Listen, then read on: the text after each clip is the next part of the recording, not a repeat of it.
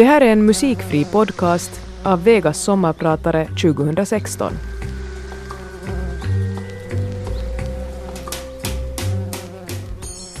Det var midsommarhelgen 1951 på Frimurarhotellet i Härnösand. En anställd kvinna stod och knackade hårt på dörren till ett av rummen. Fröken, fröken, fröken måste komma ut. Fröken måste komma ut så vi kan städa. Men det var inte städningen det handlade om. Det var den rådande moralen. För inte fan kom fröken ut. Fröken hade ju låst in sig med en kar och de hade fullt upp med varandra. De lämnade inte rummet på hela helgen. Fröken hette Berit Frank på den tiden och än idag är hon min ömma moder. Morsan var alltså journalistvolontär på Huvudstadsbladet och några månader tidigare hade hon skickats på kurs till Stockholm. Där hade hon träffat en ung medicinstudent med vågigt hår och charmigt leende. De var 20 och 21.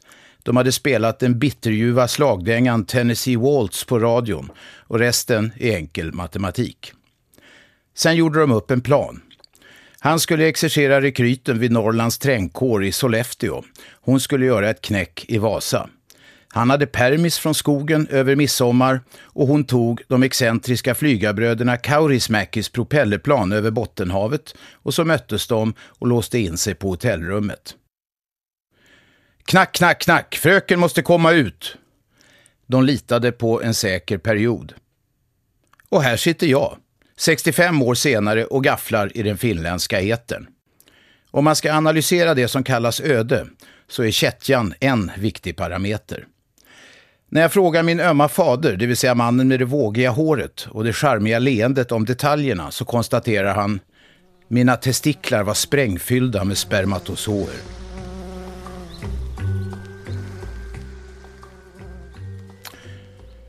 Jag heter Robert Aschberg och är skrivande journalist från början, men har gjort tv-program av alla möjliga slag och pratradioprogram i Sverige i snart 30 år. Jag har just berättat om hur jag blev till som ett naturligt resultat av oskyddat könsumgänge mellan mina föräldrar. Det är inget konstigt med det, det låter fullständigt självklart. Men många människor, unga, frigjorda, moderna individer som inte anser sig ha några som helst fördomar, de ryser vid tanken på att deras egna föräldrar har legat och stönat på varann. De nästan kräks när man påpekar att deras mor och far har gjort samma kladdiga gymnastik som i de där p-rullarna de påstår att de aldrig tittar på. Visst är det konstigt att folk kan bli äcklade av sin egen tillblivelse. Vi lever i narcissismens epok då alla som har tillgång till det där internet kan lägga ut selfiesar hur ofta som helst och blogga om vad de köper för krämer eller bara visa musklerna för att vädja om bekräftelse. Men vi skiter i det. Nu snackar vi Finland. Ja, Sverige egentligen. För det som är Finland har ju varit Sverige längre än Skåne, Blekinge och Halland har tillhört den blågula nationen. Och Finland var ju inte ens ett sammanhållet land innan Sverige släppte det till ryssen. Det där med nationer i vår del av världen är inte så gammalt överhuvudtaget. Ett par hundra år högst. Förmodligen en historisk parentes i väntan på att Facebook eller någon av de andra äckliga sekterna tar över. Men Finland är bra. Varasleipe, Koskenkorva, lauantaimakkara, karelska piroger, diktonius, pasilinna, sisu, Väinämöinen, Tervasaippua, Saarijärvis moar, Lordi och Leningrad cowboys. Det är bara att mala på. När jag var liten grabb så gick alla vanliga finska män i träningsoverall och myggjagare på fritiden. Lite som hiphoppare idag. De körde ryska bilar och alla rökte papyrosser. Byggnader och skyltar såg ut som i öststaterna och på landet var det mycket fattigt. Finland var sargat av krigen och levde i skuggan av Sovjet. Idag är Finland något helt annat och mycket bättre. Men det tog tid innan någon finsk tidning skrev att Kekkonen blivit senil.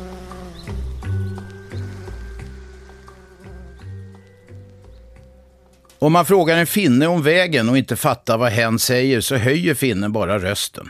Jag har varit med om det här. Om man gör teckenspråk att man inte fattar ändå så formar finnen händerna till en tratt och skriker rakt in i örat. Vitto! Men hur kan man använda det, just det, som skällsord?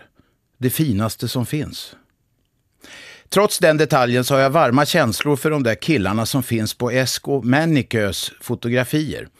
De som bor i ödemarken och hänger fisknäten inomhus i sina kärleksfullt inredda furuhelveten. De som delar sin mat med jakthunden. De som inser värdet av en veterantraktor.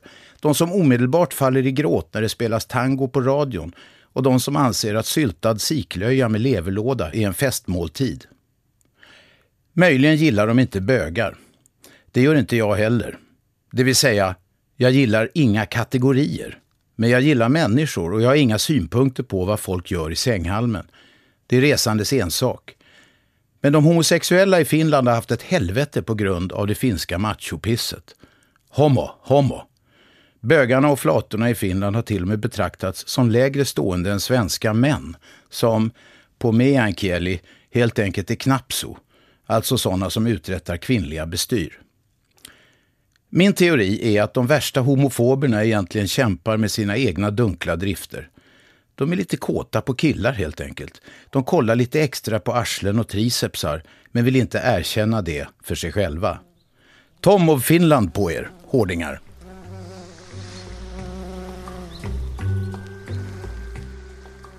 Skolorna i Sverige var lika bra som de är i Finland idag innan de svenska politikerna kommunaliserade allting och tillät den ena underliga friskolan efter den andra. Men det finns en pinsam historisk händelse som jag misstänker sopas under mattan i den finska skolundervisningen. I oktober 1918, sex månader efter inbördeskriget mellan de vita och de röda, så valde lantdagen i Finland den tyske greven och prinsen av Hessen, Friedrich Karl Ludwig Konstantin von Hessen-Kassel-Rumpenheim, till kung av Finland. Nu var landet en monarki och kronan skulle bäras av en tysk ädling som på köpet fick titlarna hertig av Åland och storförste av Lappland. Det första världskriget pågick ännu. Mannen med det långa namnet var svåger till den tyske kejsaren Wilhelm II och valdes för att stärka Finlands band med Tyskland som tidigare intervenerat på de vitas sida i inbördeskriget. Idén var inte så vältajmad. Den blev ett riktigt fiasko. En månad efter kungavalet stod nämligen Tyskland som förlorare i världskriget. Europas kartor ritades om. Kejsar Wilhelm II tvingades abdikera. Tyskland blev republik och värdet på tyska prinstitlar sjönk snabbt i politiska sammanhang. Där stod Finland med byxorna nere och en tysk kung som en kvarnsten om halsen. Vad skulle de segrande västmakterna säga?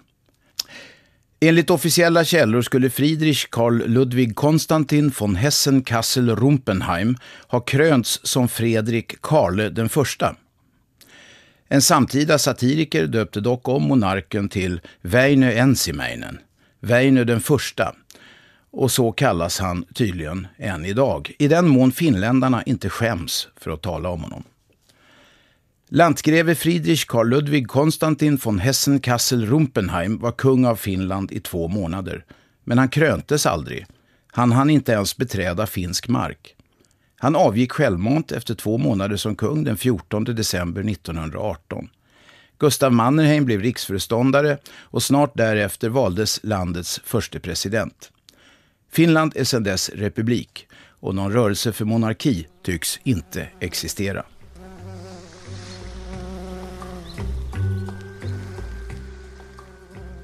När det var påsklov i skolan i Sverige så hände det att jag skickades till morfar och mormor i Kronohagen i Helsingfors. Man sattes på en DC-3 på Bromma flygplats och på Vanda stod Momi och Muffi och väntade. Min mormor hette Gurli och kallades Gullan. Hon var född i Viborg, den tidens Paris. Men hon gjorde kanske inte så många knop och jag lärde nog aldrig känna henne riktigt. De bodde i en trerummare på Estnäsgatan 10B10 i Helsingfors.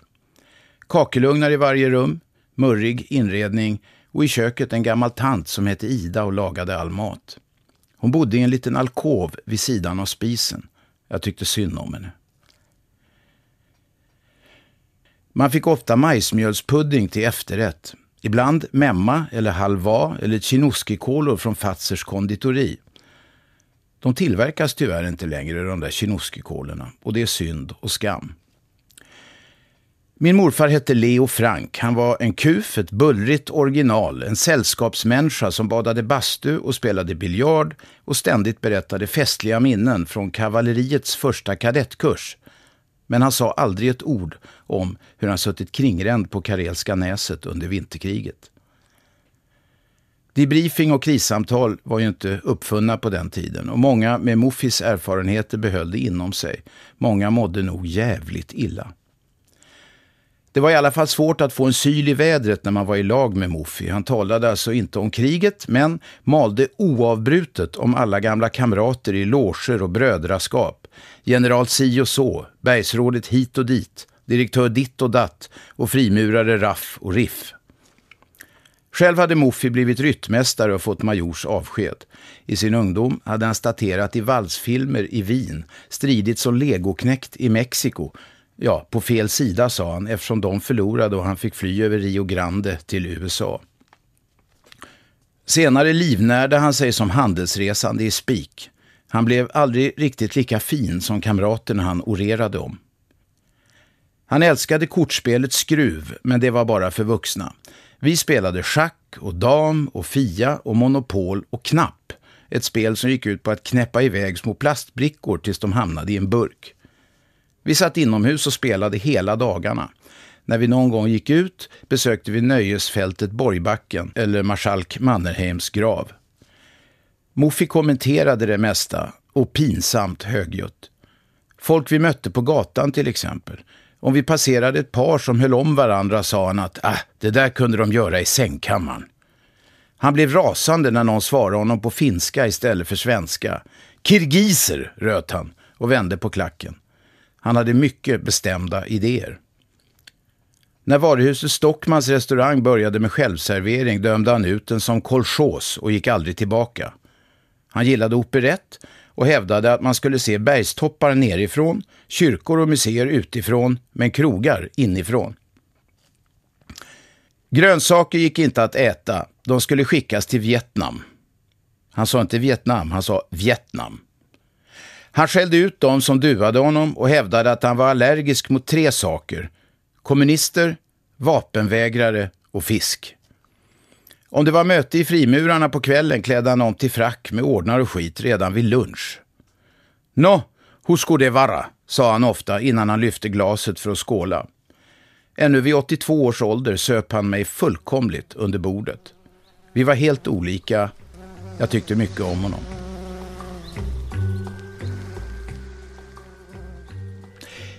Jag heter Robert Aschberg och är svensk journalist i press, radio och tv. Jag åt middag med min kollega Hasse Aro för några år sedan. Han har äktfinska rötter och brukar dessutom skryta med att han är sextondels rom. Samtalet kom in på finnar och på den där dikten om finnar som ingen av oss kunde minnas ordentligt som skrevs av en poet som vi inte heller kom ihåg namnet på.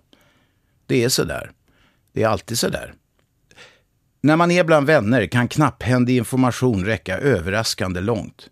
Man säger du vet den där killen, han som var lite lattjo och jobbade med den där grejen för några år sedan och som kallades, ja du vet. Och de vet.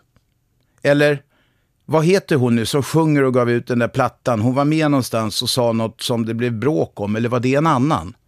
De vet. Exakt. Fast de kommer inte heller ihåg namn eller fakta eller någonting de kan uttrycka så att en utomstående begriper. För ungefär hundra år sedan fanns en rolig historia om två gamla gubbar som hade berättat alla roliga historier som fanns för varann. Sen satt de där på en parkbänk. De hade numrerat historierna.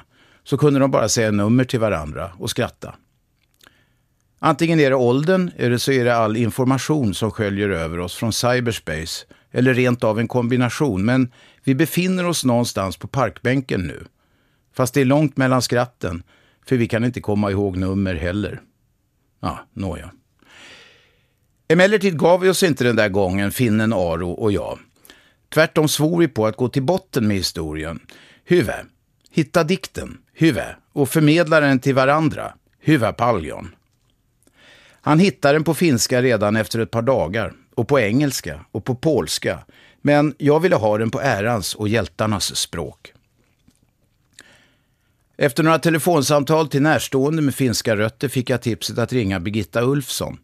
Hon är en fräck men aktningsvärd regissör och skådespelare som en gång var gift med Mumintrollet. På senare år har hon slagits ihop med en annan teaterkar i Göteborg. Ulfsson visste inte bara omedelbart besked om poeten. Hon hade själv översatt dikten till svenska och många gånger framfört den vid mer eller mindre solenna tillställningar både i Finland och i Sverige. Om en liten stund ska ni få höra dikten på svenska.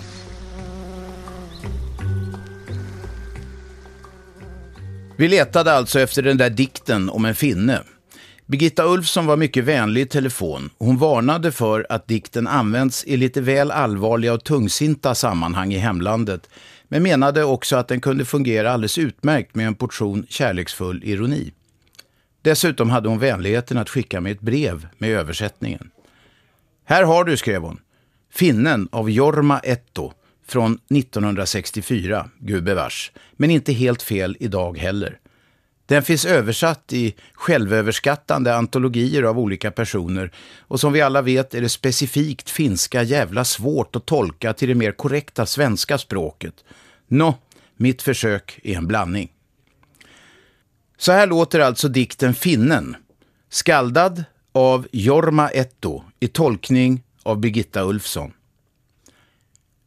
Vad är nu den där finnen för en? Finnen är en som svarar fast ingen frågat, som frågar där ingen svarar, som inte svarar då man frågar, som går vilse, står på stranden och vrålar och på andra sidan sjön står en annan likadan finne och vrålar. Skogen skallar, ger eko, furorna susar. Här dyker finnen upp, pustar och frustar, kommer och går, fräser och frustar, frustar som i bastun när någon slänger vatten på stenarna. En sån finne har alltid en kamrat. Aldrig är han ensam. Och hans kamrat är finne och ingenting skiljer en finne från en finne. Ingenting. Förutom döden och polisen.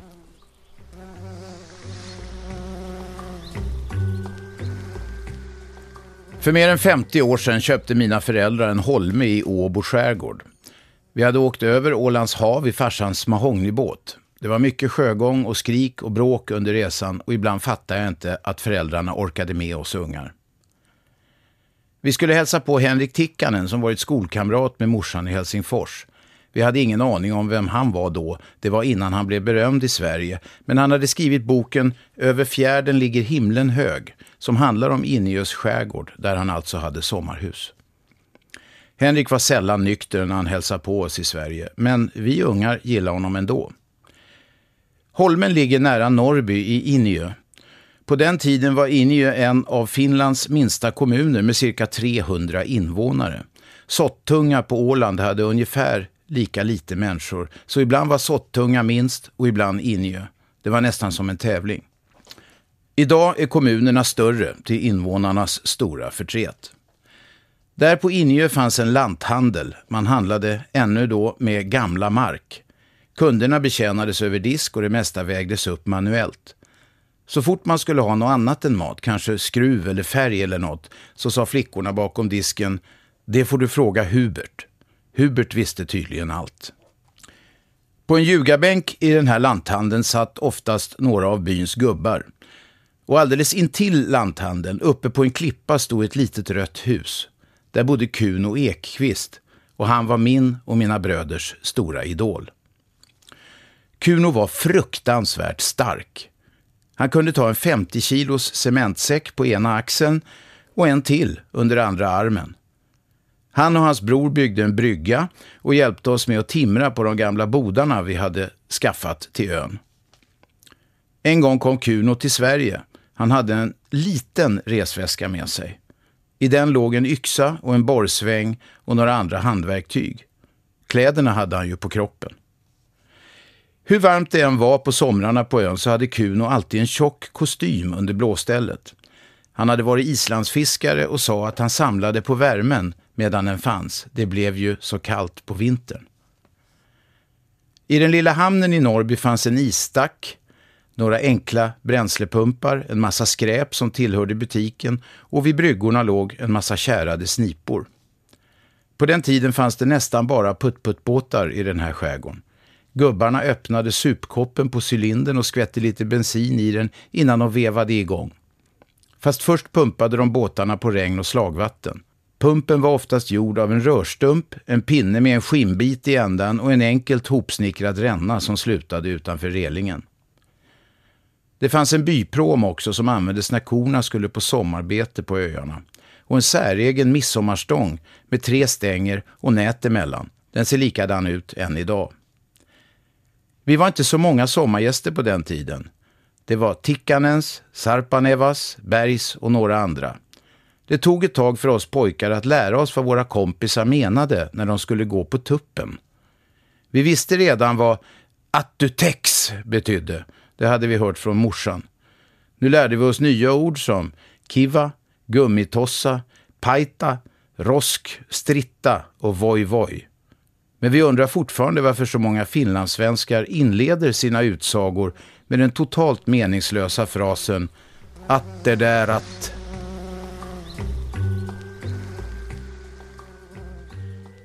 Jag har tillbringat sammanlagt tre år av mitt liv på den där holmen i Inniö. Långa somrar som barn och sen årliga semestrar. Som pojkar badade vi bastu i flera timmar varje dag. Katten släpade fram ormar. En sommar matade vi en rävunge. Vi gjorde en trehjulig bil av en gammal Volkswagen-motor. Jag försökte sätta segel på en jolle med en gammal vaxduk och en stör. Vi läste i ljuset av fotogenlampor, sänkte soporna i havet och drog hundratals gäddor.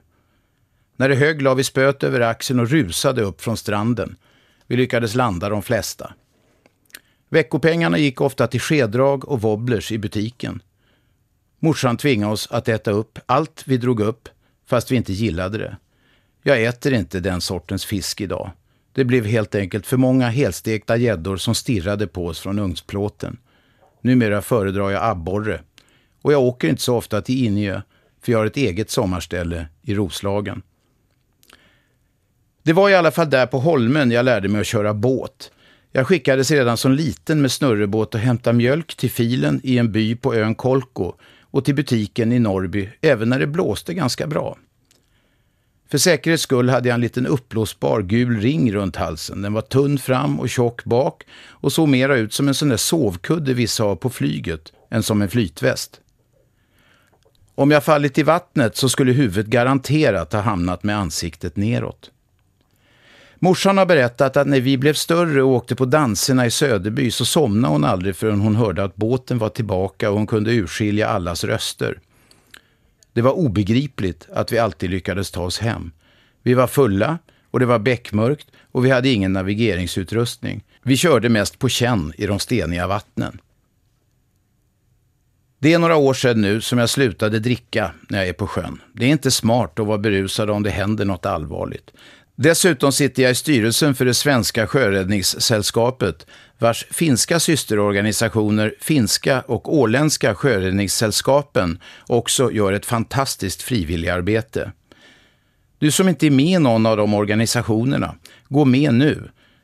Inte bara för att rädda liv till sjöss och för att de frivilligas insatser skulle kosta miljarder om de sköttes av staten, utan också för att medlemsservicen gör att du kan få hjälp med problem på sjön även om det inte är nöd.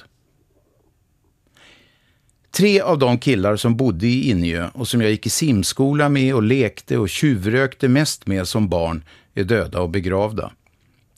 Peter gick genom isen med traktor. Ingemar dog knall och fall på gården. Benny, som hade flyttat till Sverige på senare år och jobbat som smed, var på ett bygge i Injö och ramla ner från ett tak. Skärgårdslivet kan vara hårt. Heder åt grabbarnas minne.